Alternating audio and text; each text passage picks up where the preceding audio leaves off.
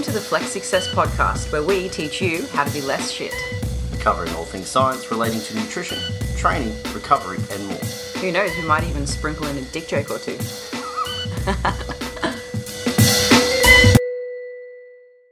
Welcome back, everybody. You are joined with myself, Dean, my lovely partner in crime, Elizabeth. Ew.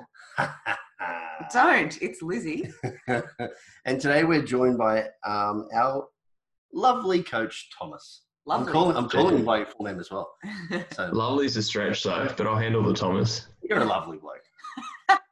You know what you're more lovely of than a lovely man? Liz's disgusting cup of filthy, what is classified as coffee in Australia, uh, in a cup sitting next to me. For those playing at home, she is drinking Wicona with a single sweetener. It is my preference because ain't nobody got no time for this ten-minute cold drip coffee bullshit. Dean is the biggest coffee snob I've ever met. Talk about ten-minute cold drip. You don't know coffee. No, I don't. What cold do you... drip's at least three hours. Oh, what do you have in the morning? See, there's my point. In the morning, you make this like fancy situation. I just have a filter or pour over coffee. Yeah. A filter or pour over. Four and a half minutes. Well, I don't have four and a half minutes, Dean. I have a second to put a teaspoon of instant coffee in my cup. Look, Bob's your uncle. Look, to talk about the inconvenience of my wish to drink coffee, I ran out of beans yesterday, Tom. And I had a consult before at eight o'clock. It's now nine o'clock and the coffee place that I get beans from doesn't open till eight. So I am coffee free as of this morning. You chose to go for no coffee over Wicona. Which means, yeah. Shame on you. I may just get mad at you. seven eleven coffee, uh, I get down and dirty with all the time. Dean refuses it because he turns his nose up. He thinks it's too good for it. It's, it's all right. It's palatable. No. I wouldn't drink it black. No. Um, so this is a podcast about coffee, yes, everyone. Is, yeah, well, I'm, uh, I have interest in coffee, you know. It makes coffee. me go fast and makes me anxious. Oh, does it? Do you get, do you get, um, no. do you get the associated anxiety from stimulants? Well, no, I find when I, so like for me, there's a very clear like dose relationship with coffee. Like if I have two coffees, it's, I feel great. I feel really good. Everything sort of rolls along. And then it's when I fly a bit too close to the sun that I start feeling just a bit crook. Um, but like something I often think about, like philosophically with coffee, even I think like, I don't like the idea that people need it. Yeah. Like I know so many people who like genuinely have to have a coffee every day. Yeah. Um, so I'll often plan out times where I have, okay, for this two weeks, I'm not going to have a coffee.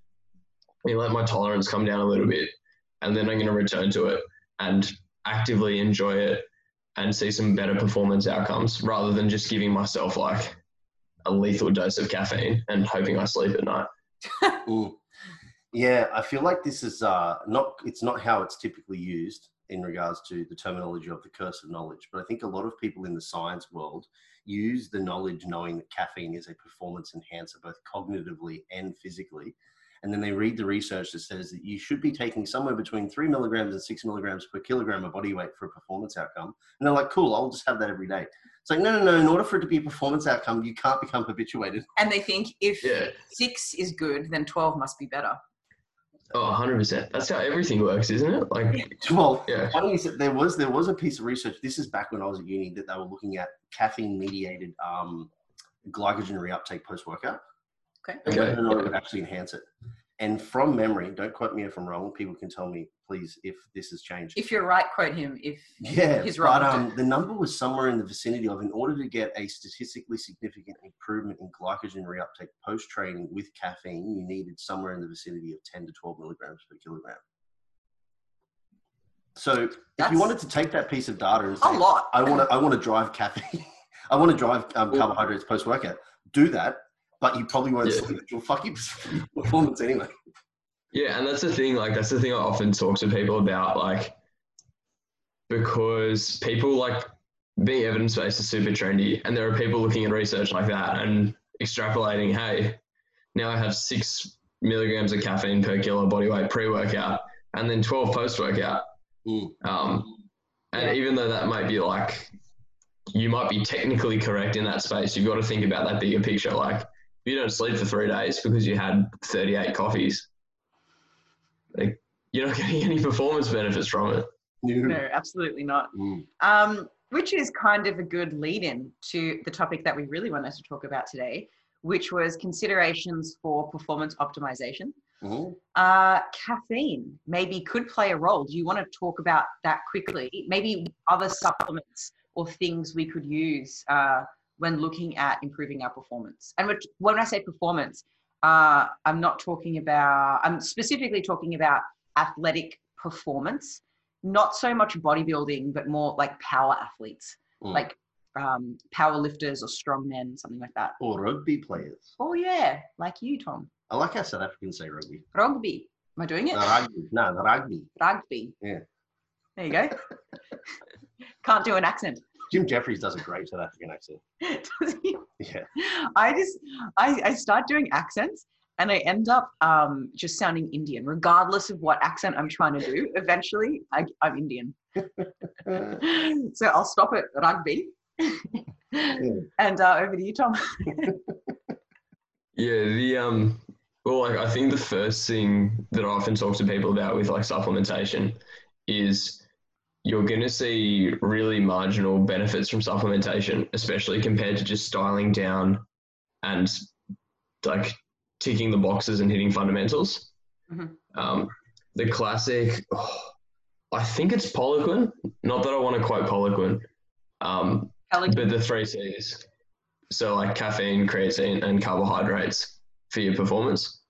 I think very often, and this is purely anecdotally, I think people like the idea of leaning on like a stimulant like caffeine or some kind of supplement because it gives themselves an impression of them chasing the one percenters, when in reality there are probably more fundamental things they can dial down and fix. Mm. Um, classic example being sleep.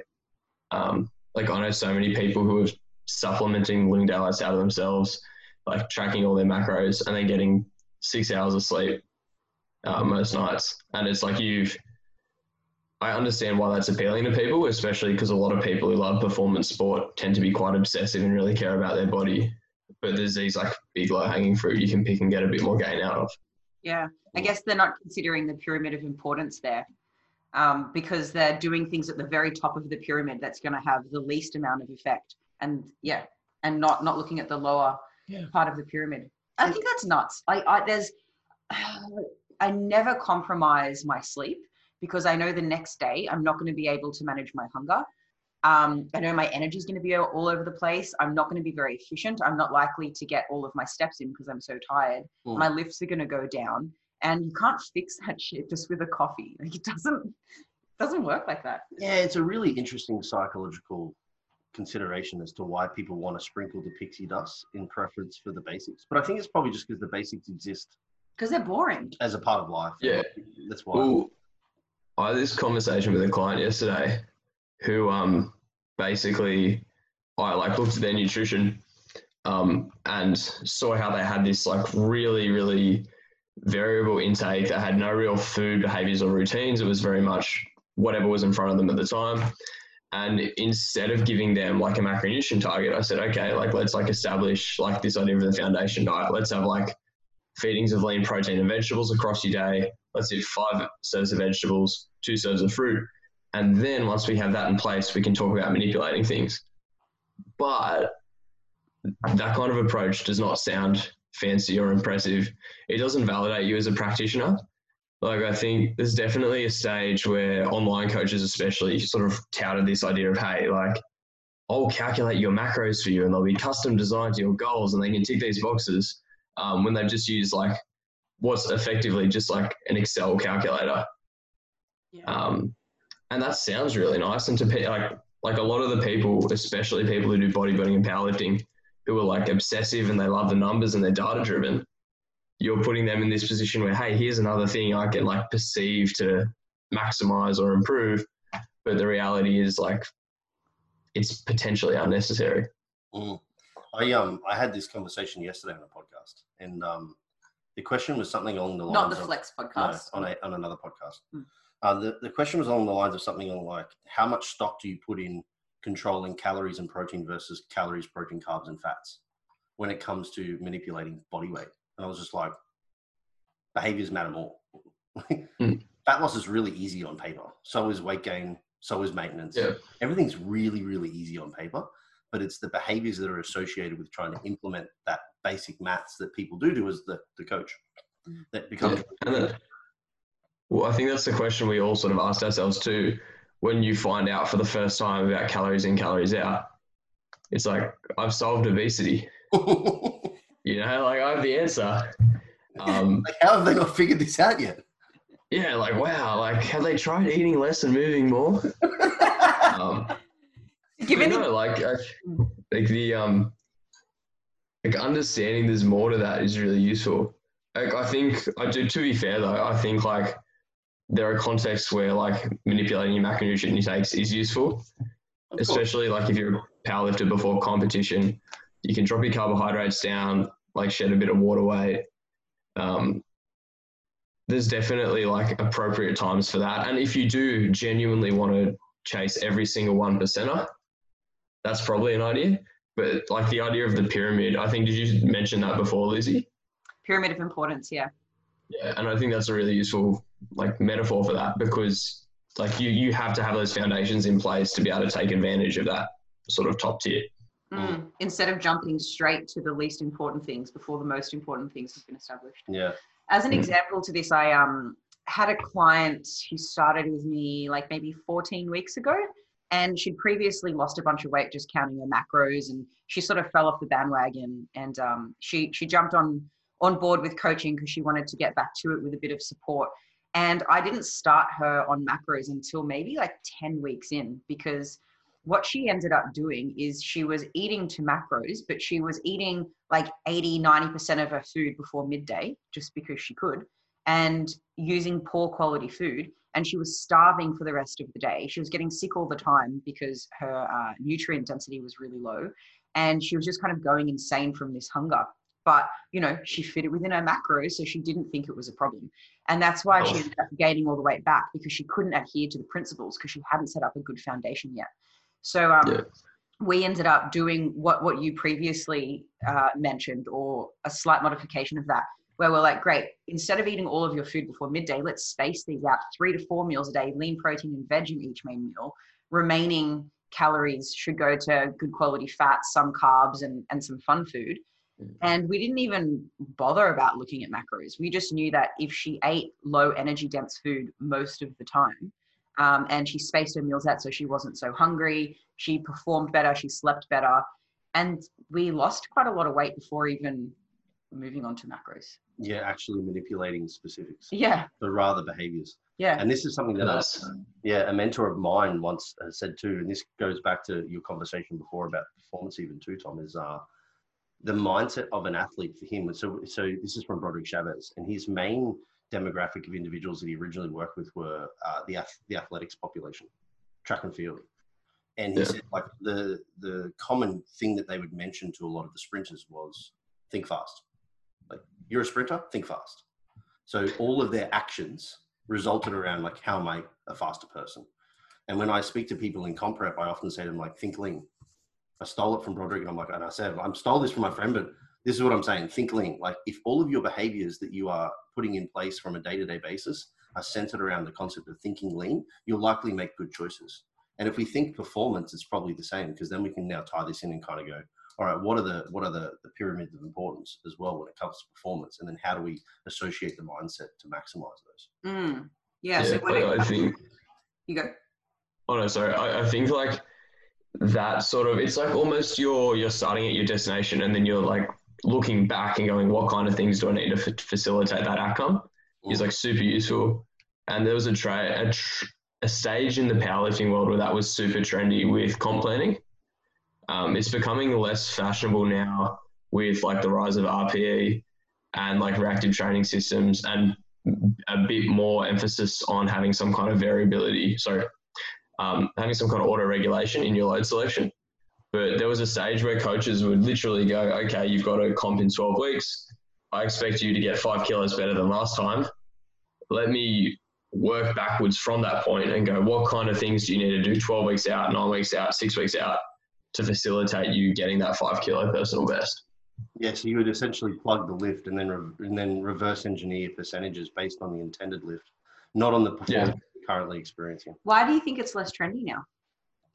I possibly because possibly just because of like arbitrary swings in programming trends. Um, R T S, the reactive training systems, have a really large amount of athletes who are very much at the top of the population, like lots of I P F world champions, people going to world championships, national championships. And I think that's really good for their brand and for getting that out there. And I think they have really good ideas around individualizing and progressing training cycles towards the needs of the individual. So I think that's really smart. Um, and I like their idea of having, like constructing a structure of if you train at a similar perceived effort for six weeks, this is the trend in your training performance. Mm-hmm. I think the the trick behind that almost is if you're like if you're training under that framework and you're seeing your training response continue to improve, unintentionally you almost potentially end up like you've got this sort of linear progression like you'd be expecting anyway. Mm. Um, so like for the sake of an arbitrary example, if you're training with like a top, if you've been doing sets of eight for the past five, six weeks, and then you're given a new structure where you have a top triple at R P E eight and then back off fives, like for want of an example, what you're probably going to find is in your first week that like that triple you do is like comparatively more difficult. And then after a few weeks, you find you get better because of specificity. You get better at executing the triple and you'll see your performance trend up on average over time. Mm-hmm. So I think a lot of the time people love, people love having fancy ideas and concepts behind their training, but often they end up, like pro- approaches which work often tend to have like core similarities. Mm. And I think in this case, in the ideal world, when you have that response to training, and your R P E stays the same, but your performance increases, you're almost engaging in a similar behavior to the individual who's like planned out that progression. Yep. It's just more reactive. So if you're getting better much more quickly, you have the capacity to accelerate that. Because you're not limited um, by pre, pre plugged in numbers.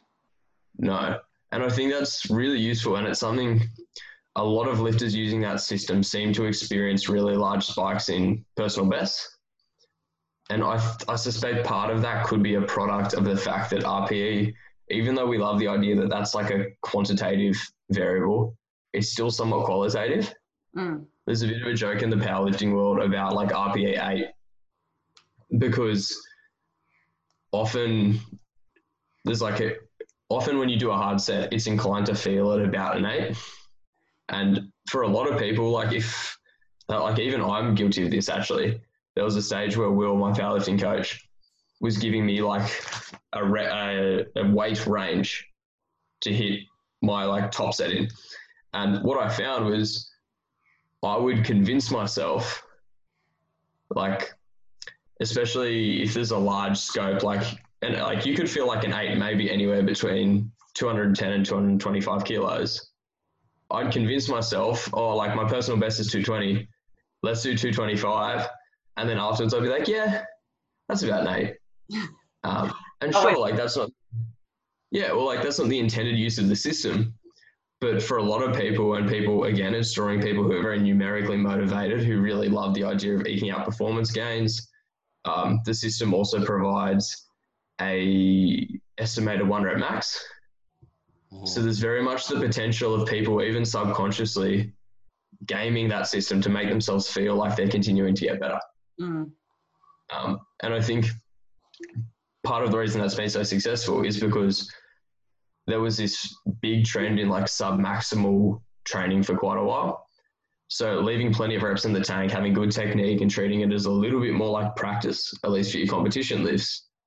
Um, and I think if you do that, if you train in that paradigm for a long period of time, you your returns slowly taper off. But switching from that to a paradigm where you're consistently hitting like R P E sevens, eights, um, working much harder and ex- being exposed to high con- higher intensities for much longer is going to give you this sort of imagined improvement in performance almost immediately. Mm-hmm. Whether that's actually the solution long-term though, I don't know. I suspect there's, it's one of those cases where there's just tools for applications in like different contexts. Yeah. Hey, just for the newbies, can you quickly explain R P E? Okay. So the, the R P E stands for rate of perceived exertion. The origins of it, as far as I know, come from a scale called the Borg R P E, which was out of twenty and used for like gauging aerobic or like session difficulty, with the idea that the a twenty would be roughly equated to one hundred percent of your predicted heart rate max. So like if you're twenty years old, your predicted heart rate max would be two hundred B P M, and that wouldn't be fun doing that. Um, but I'd, I'd make it there in seconds on a roll. in, um, the idea would be if your session was like an R P E fourteen out of twenty in that context, your heart rate would be sitting roughly around the one forty mark. That's actually quite a effective tool. Like if you ask clients and people to gauge difficulty in an aerobic context like that, that tends to be a pretty good predictor. I'm actually really impressed at how good that is. The R P E, which is used very often in powerlifting context, is linked to an idea of reps in reserve. It was popularized, I believe, by Mike Tashira, um, who's really smart dude, is a big driver. He's like part of R T S and he's a big driver of that methodology. But that idea is, so an R P E ten would mean you have zero reps in reserve, and then there's an inverse relationship with how many reps in reserve you have and your R P E. So an R P E eight would be, I can do roughly two more reps. An eight point five would be, I can definitely do one, I can maybe do two, um, and then et cetera, working your way down. So that, yeah, that's how that system works. Yeah. Yeah. yeah. And that's, and that's from volitional fatigue to, and mechanical breakdown, not through force reps or anything like that. Mm. Yeah. Yeah, I find it quite annoying when, um, if, I mean, I haven't benched with a barbell for a while, uh, but at the gym, when I used to ask people to spot me, I would just mean, if the weight is about to crush my rib cage or my neck, please take it off me, is all I mean by, hey, can you spot me? And I'm, I'm tracking my performance, and unless I made the rules really fucking crystal clear to whoever is spotting me first, which can come across rude sometimes or condescending to the person I'm asking to spot me, they end up uh, making me do forced reps because they're assisting the bar the whole time. I'm like, how much am I actually doing? I don't know how close to failure I'm actually getting, mm-hmm. because you're like, you're deadlifting my bench press right now. Hands off the bar. Yeah, you've got, hands off the bar. That shrug happening. yeah. yeah. I, I find I find that interesting. Um, that that scale for aerobic to heart rate max, perceived heart rate max, is so effective because having listened to um, the guys on um, oh, I've just gone blank for a second. Greg Knuckles' podcast, Stronger by Science. Yeah, Stronger by Science. My God, um, Eric on there, Eric Trexel was saying that the heart rate max predictor was actually essentially just a made up number, and it somehow has just found its way into the industry and, and being retained. The two twenty. Yeah. So like, yeah. Yeah. That has no, that has no clinical relevance whatsoever. Yeah, like it, and I think like, well, that's almost in my head. That's like almost like explicit. Like that's almost obvious in its construction because it's just like a linear response. Mm. And like, if you're fifty, like there's such a vast array of how aerobically healthy fifty-year-olds are. um, mm. But yeah, it's. I think that's like in my head. That makes that question of how that's so effective almost a little more compelling and interesting, mm. because like we know that that like made up, like that heart rate thing is effectively made up, um, or like it's like fairly arbitrary and it's not actually like a useful guide. Um, yeah, it might be like blood panels for sedentary individuals. It might be like it's it's relevant for people who don't really train, don't do too much, live a fairly normal yeah. life, and and they're on the standardized progression expected for life quality and life expectancy, but maybe not for athlete. Maybe not for anybody yeah. that does anything other than those those small cohort of people. It, I suspect it could be almost a thing a bit like B M I, where it's like useful on a population level. Mm. Um, like if you rounded up a bunch of eighty-year-olds, their heart rates probably shouldn't get as high as two hundred. mm. um, but yeah, yeah, it'd be the it'd be the sum of average. Yeah. Yeah. Exactly. So what are some other um, important things that people should be considering if they're looking to improve their performance in the gym from like like a, a power perspective, not not performance for bodybuilding, because what even is that yeah. other than hypertrophy, which is an outcome. Is, not... is it how well you dance? That's what I've heard. How well you dance. Yeah. All right. That's a new one. Yeah, please. What's what style of dancing are we talking? Oh, for bodybuilders, you know. Oh, dancing yeah. in their sparkly undies on stage, right? Yeah, yeah. It's, it's it's actually how well you perform. Hang on, are you winking at me? What sort of performance are we talking about? No, I just thought I'd it's get a it. performance sport. Except you perform your absolute worst on your day of competition. No, it's, it's artistry performance. Right. You know, it's like going to the theatre. Oh, the theatre.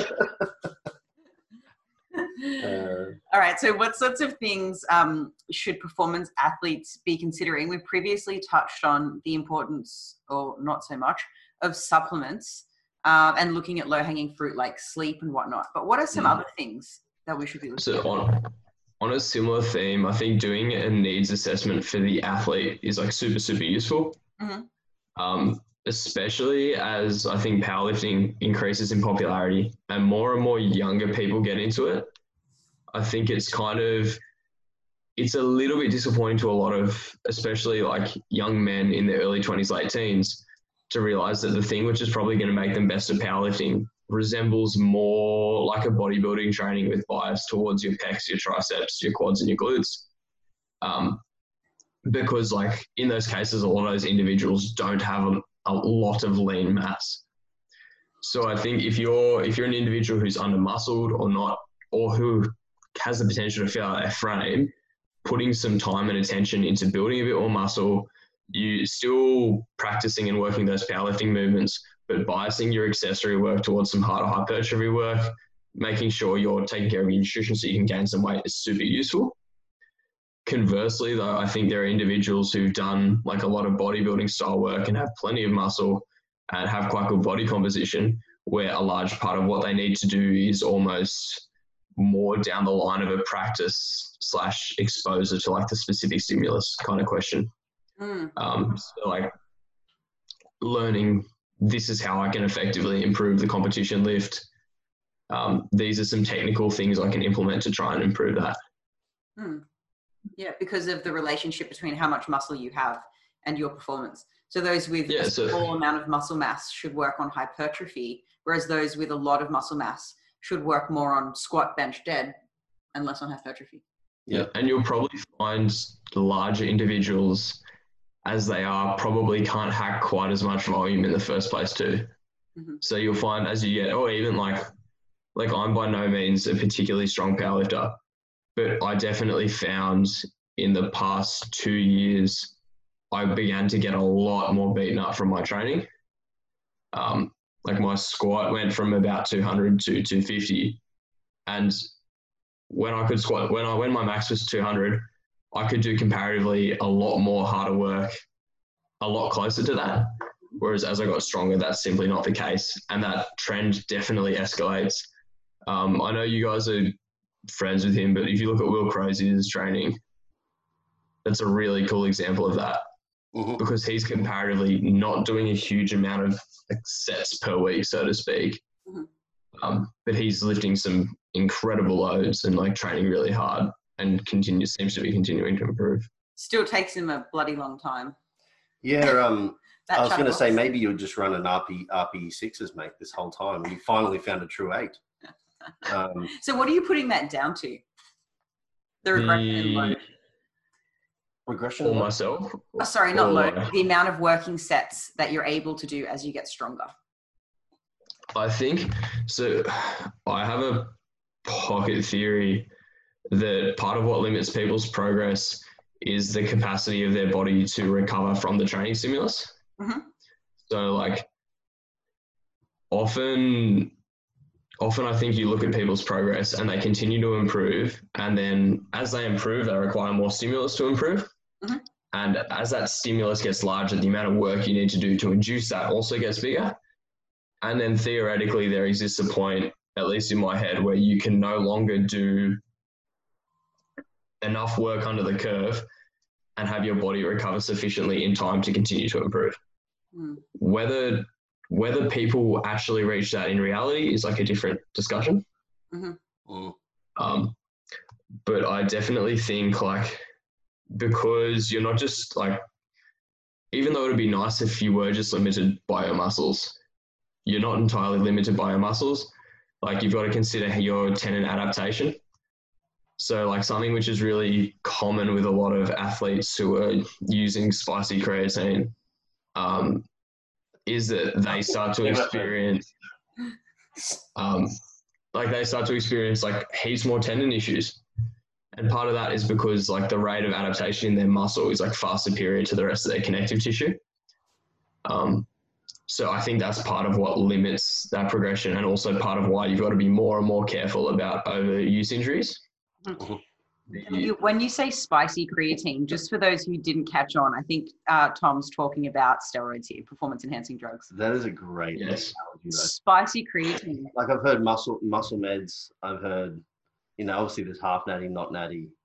There's the enhanced. Enhanced became sort of the gentleman's way to say, you take drugs, don't you? Are you enhanced? Yes, I'm enhanced. Spicy creatine. Spicy creatine. Put that on a t-shirt. But sometimes spicy is not always good. Spice is always good, Dean. Or maybe not on lubricant. It burns, man. Yeah. Um, it's it's funny that you've actually, like, you've used Will as an example, and then you've got also your domain in I P F and, and tested federations, because I've, I've uh, regularly pulled parallels between the two of them to explain where you may want to put more of your time and effort into hypertrophy versus skill acquisition by using them. Because I think they actually are yeah. like an interesting um, an argument or an interesting, they're, they're a really interesting um, example of this in practice. So you take in a tested natural athlete who's at the peak of their weight class, and let's say they're advanced, they've been training for six to eight years. The opportunity for you to gain muscle now is, is essentially diminished. Like you're kind of at your genetic uh, potential, you have no more like proclivity to, to gain more muscle. So really what you're going to work is skill acquisition and performance enhancement. And those is, that's where you tend to see like that very typical, uh, there is a the heavy focus on just repetition of work, not so much hypertrophy training. But then you take a, a natty who hasn't necessarily hit their weight potential yet, may want to spend more time doing the hypertrophy because it takes longer. And we know that there's a correlation between that. And then you flip into the, the geared federations. And because their weight load is so high, the fatigue is also high. And even though they have a, an increased recovery capacity, that load is just, it's beyond what your body is supposed to handle. So you can't handle much of it. So they actually probably need to spend more time doing the hypertrophy because they're never limited by hypertrophy because they have drugs in their play to, to do that. What they are limited by is their recoverability. So they need to spend less time doing the skill acquisition, more time doing the volume, more time doing the, you know, secondary work. And that's like where Will's, I think, separated himself from a lot of people in that side of powerlifting, where he stepped yeah. away from saying, hey, being specific all the time comes at a cost. Mm-hmm. yeah. and, I, and I can't I think that, that. That's, is he still being coached by Melbourne Strength Culture? Not currently. I think they've just, because obviously with COVID going on, Melbourne's, I think yeah. game has had to redirect some of his energy, but um, no, okay. not for sure. He has. Yeah, because I, I know that's something they're fairly big on, in that they like the idea of being able to do less specific hypertrophy blocks and potentially look after your body a little bit more and move a little bit better. Um, and then because you've got like the requisite structure to shift that load, it's, and like people, if you're already highly skilled at bench pressing, you're not going to forget to bench. Um, like if you just do dumbbells and di- you just use dumbbells and dips and you try and make your chest a bit bigger, you'll probably find upon reintroducing pause bench press, there's a couple of weeks where it feels a bit funky, and then you find your groove quite nicely again. Um, there's even like probably a reasonable argument on a motor learning front that if you have like a persistent technical flaw which you can't seem to address, spending some time off and letting that skill decay might facilitate you relearning it easier in a better way. But I'm not entirely convinced on that front. Mm. I mean, it would be a really interesting conversation if we had Matty Bartholomew on right now, because I'm almost certain that he has essentially just gone through a block of heavily regressed benching, because it's his strongest lift.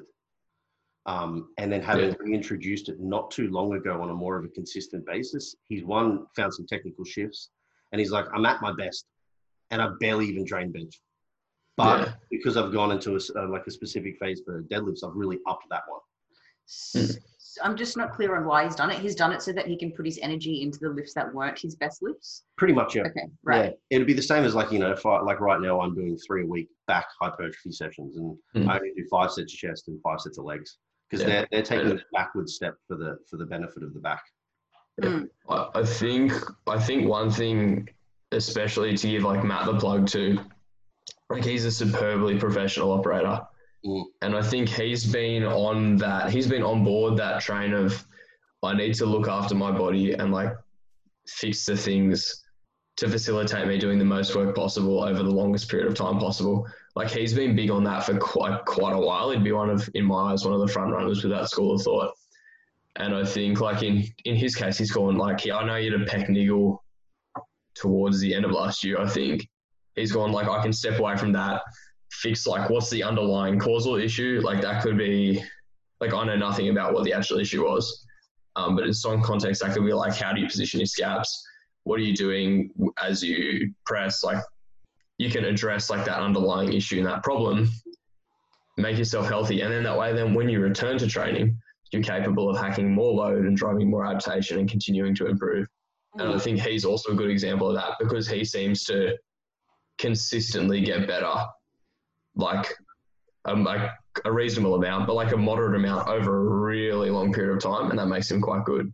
Yeah, yeah. I think it takes a lot of maturity for someone to step back and really address the problem because they are taking backward steps in the short term, which can really hurt the ego. Um, yeah. But when you think about the long game, there's clearly some benefits in doing that. But I can see people's hesitation because they're like, oh, but I'm going to lose this in the short term. Sure, I'm going to gain three steps long term and take two steps back short term. So I can see why it takes, it takes a mature and person to do that.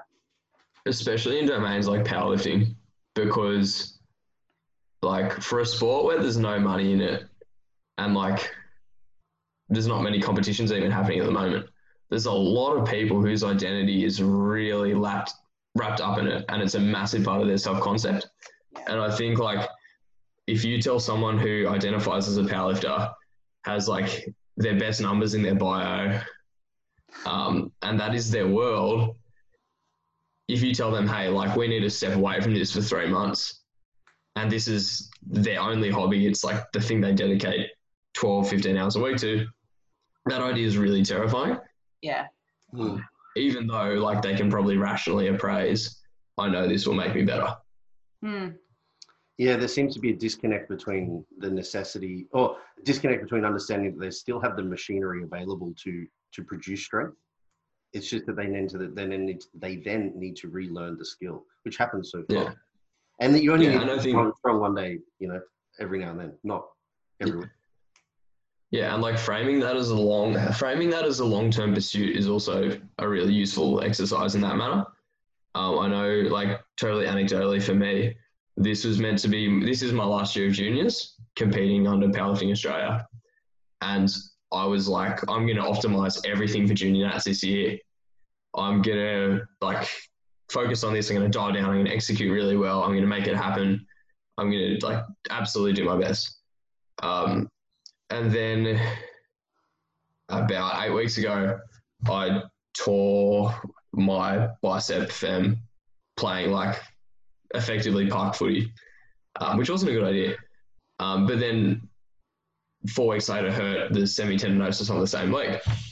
And something I thought about with that was like I pulled out a junior nats and I sort of reflected that in many ways, age group sport really narrows how far you're looking ahead and makes you feel like you're rushing and potentially make not good decisions. Ooh. Like I had, I had a, a fairly meaningful hip niggle with some like hip impingement that I just like basically rehabbed until I could continue to squat and deadlift instead of actually fixing it. Whereas instead, I think responsibly and with the benefit of hindsight, you can look at that and go, okay, I've got potentially another ten, fifteen years pursuing this sport. Like you have so much time to get better. Spending three months now, like ticking some boxes and making things a lot better will actually facilitate you going so much further than if you just do junior nats and burn out, get injured and never compete again. Yeah, totally. I know this is a yeah. podcast about performance and not bodybuilding, but in a similar vein, I see bodybuilders make the same mistake where obviously to look like a good bodybuilder, you need to be quite large and very lean.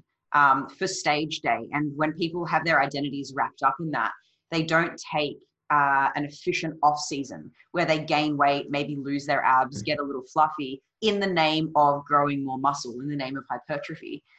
Um, And so they end up staying lean year round, and they get back on stage about the same weight without mm. any any weight gain. I think it's very much the same too. You were talking before, Tom, about the powerlifters being weight, and not weight categorized, that's what I'm going to talk about, is their age categorization, where you think, oh, I'm going to get all this done by the time I'm a junior. And similarly, we see a lot of dudes that are like, say, six foot five and maybe scraping eighty-five kilos, cutting to make weight. And it's like, hang on a minute, you're six foot five. Like, eventually you're going to need to be a hundred. So like, let's not waste time regressing now, because you're just going to inhibit your ability to progress later. Uh, and I think yeah. even weight cutting can sometimes be like that too, because people don't have the, capa- the capacity to look long-term.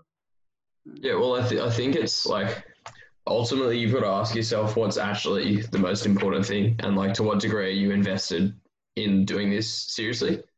Mm. Um, like, I think it's totally reasonable if you're involved in powerlifting and you are six foot five and you want to be eighty-five kilos because you want to have abs. Like, that's okay to want to do that within those constraints, because like, it's your life and it's your pursuit. But you've got to acknowledge that in doing so within that box, these are the limitations which come attached to it. Um, because like, we're not, I think it's really like, it's really trendy to be like, hey, like this, like powerlifting is my life. Like, this is what I love. It's all I do. It's what I'm focused on. But the reality is, like, for the majority of people, that's not their like number one priority, and it probably shouldn't be. Um, I don't think we're all willing to make necessarily the sacrifices it takes to become like the best in the world at something, but acknowledging that and going, okay, like I'm, I engage with this as a hobby. It brings joy to my life and it's fun. Um, but I'm not willing to, cause if I wanted to be as strong as possible, I'd be one hundred sixty kilos instead of ninety. Hmm. Um, and like, we all have those limits, even if we don't explicitly talk about them. It's like the same reason why so many people compete in like tested powerlifting instead of deciding to go non-tested. Like, if all you cared about was your maximal strength with no bounds around that, you'd use like performance enhancing drugs to achieve that. Or spicy um, creatine. Ooh. Spicy creatine as well. Yeah. Straight to the Add that stuff. That's so great. Straight to the Taj Mahal. Yeah, dude, it's true. Uh, I, I have often said to people, like, I do life season and then I do prep season, because life season is easier for me and it suits with what I like. You still but train hard. I still train hard, but I don't eat hard. Well, you, you eat really well. I, no, I eat well, but I don't force the limits of weight gain, because I've never been willing to feel uncomfortable, because it impacts my life too much. Whereas yeah. this was for the first time, you know, you know what? I want to actually push this and see what it feels like and see if it is actually tolerable and whether or not I like it or whether or not I don't. Uh, and, mm. you know, And then people will be throwing bullshit things like, oh, you want a pro card? Like, no, I'm not willing to take the sufficient level of drug that's required to do that, because I'm aware of my genetic limitations. So I, I think um, you're right. Like, so long as you understand the constraints and with which you're working in and you're okay with that, then go full steam ahead. Yeah. But if your goal is to be the best at X, then that's going to come with some form of restraint in other parts of your life that you need to acknowledge. Yeah, first. And a bunch of costs. Yeah, for sure. Yeah, and like you, you sort of, you make the cost regardless, you know what I mean? Um, like, it's a conversation I, I'll often have with female clients about like people wanting to have abs. Like, for a lot of w- women, trying to do that is not ideal for your health. Mm. Um, and if you, like, if you come to me like fully informed, well-educated, putting yourself in a position where you've made that decision for like a solid reason, which actually matters, and not like I'm trying to handle body image issues issues and an eating disorder with the help of a coach. Like, I don't think there's necessarily anything that wrong with pursuing that. But again, I think it's like, are you doing that in the appropriate context and understanding I'm paying for this now um, by doing this other thing.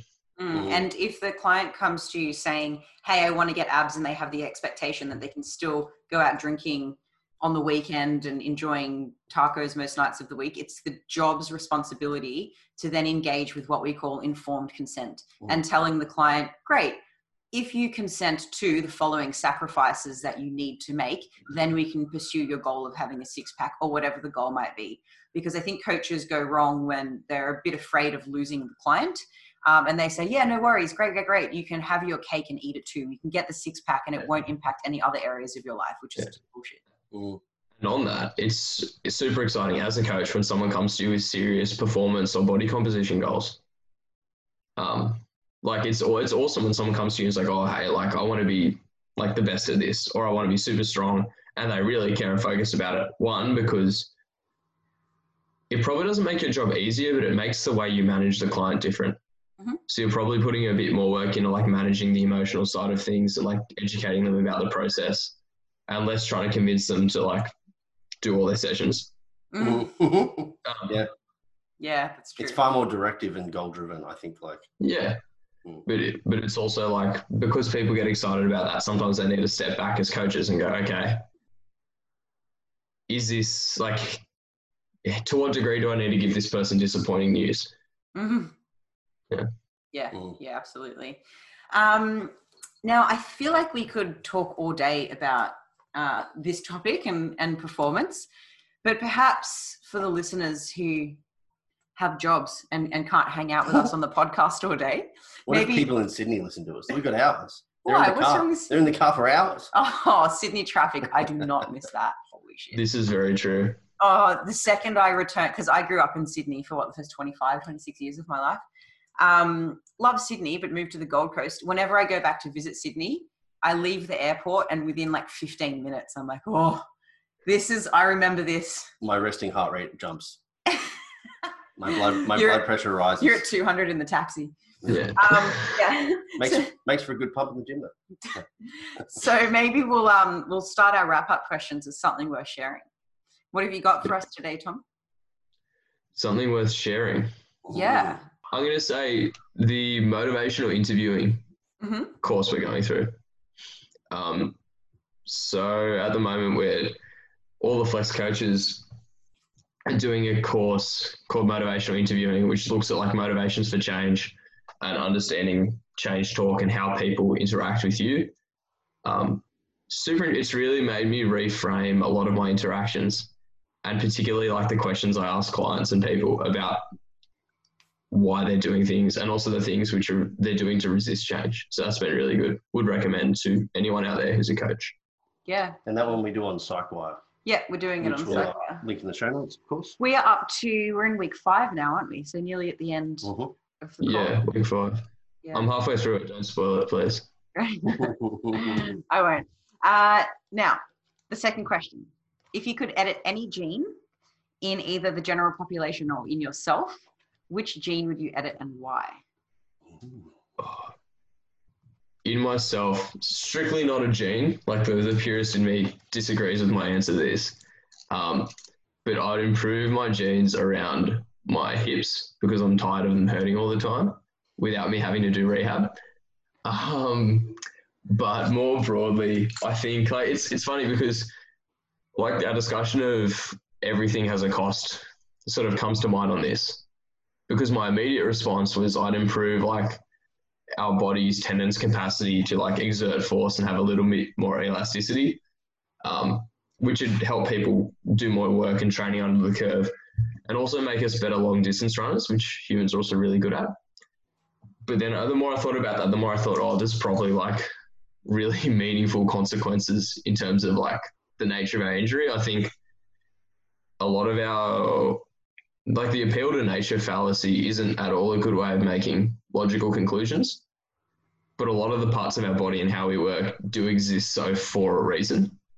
Yeah. Um, and I think if we were to, like say, make our tendons a lot stiffer and better at exerting force, you'd probably find there are consequences up or downstream somewhere as a result of that. Yeah. I always liken this to the shoulder. Like in the, in our strength world that we live within, man, it's a garbage joint. Mm. Well, it's not even a joint, I think that's right? proof that God doesn't exist. I'm like, God damn, dude. Like, who the hell puts these two solid bone masses together and just says, let's put yes. some rubber bands on either side and it'll work. Like that. But then yeah. like, by virtue of the way in which it's made is what also provides it its incredible function. All the mobility. The, the best subject I ever did at uni was a subject called Comparative Primate Anatomy, where we looked at like human shoulders, chimpanzee shoulders, gorilla shoulders, and like Neanderthal shoulders, and looked at the subtle anatomical differences and how they explain function. Ooh. Okay. And it's, it's super incredible. Like I talked to you all day about it, but it's super incredible how there are these small structural things happening like at our joints, which make our shoulders, like we are so good at throwing. Um, like a, a chimpanzee can throw at like a max speed of like thirty-three k's an hour or something. Ooh. And hu- there are human beings throwing things at upwards of, how fast can baseball players pitch? one forty Like one fifty, one sixty Yeah, there you go, yeah. Yeah. Crazy. So like, and like cricket fast bowlers can hit one forties, one fifties like fairly regularly. Like it's, it's absolutely incredible how we have these like subtle adaptations just to make us super good at this action. But again, like we're sitting at desks and like pressing things really hard with pin scapulae. Like there's no, like, we're not designed to do that. Like it doesn't make sense. It's not good at that. I didn't see any cavemen powerlifting. I reckon I've got one. Yeah. What? Uh, like a functional thing of the body that like think, surely we could have ha- fixed that. What? Why couldn't we have two esophagus? One that goes to, to the lungs and one that goes to the stomach. Why in the hell would you have this tiny little flap of thing, the epiglottis, that stops you from choking to death? Maybe it's harder for uh, someone to do a choke on you in Brazilian jiu-jitsu. Oh, that's okay. Yep. That's that's probably why. Yeah, got it. Evolution really thought about B J J when they yeah. when they designed the esophagus. But then I guess you couldn't yes, yeah. mouth breathe, right? You couldn't mouth breathe if you only had if you had two different pipes, because you'd have to have one dedicated to the nasal and one dedicated to the mouth. Because as soon as you put food in your mouth, if there's only one pipe that goes straight to the yeah, stomach, it's going down.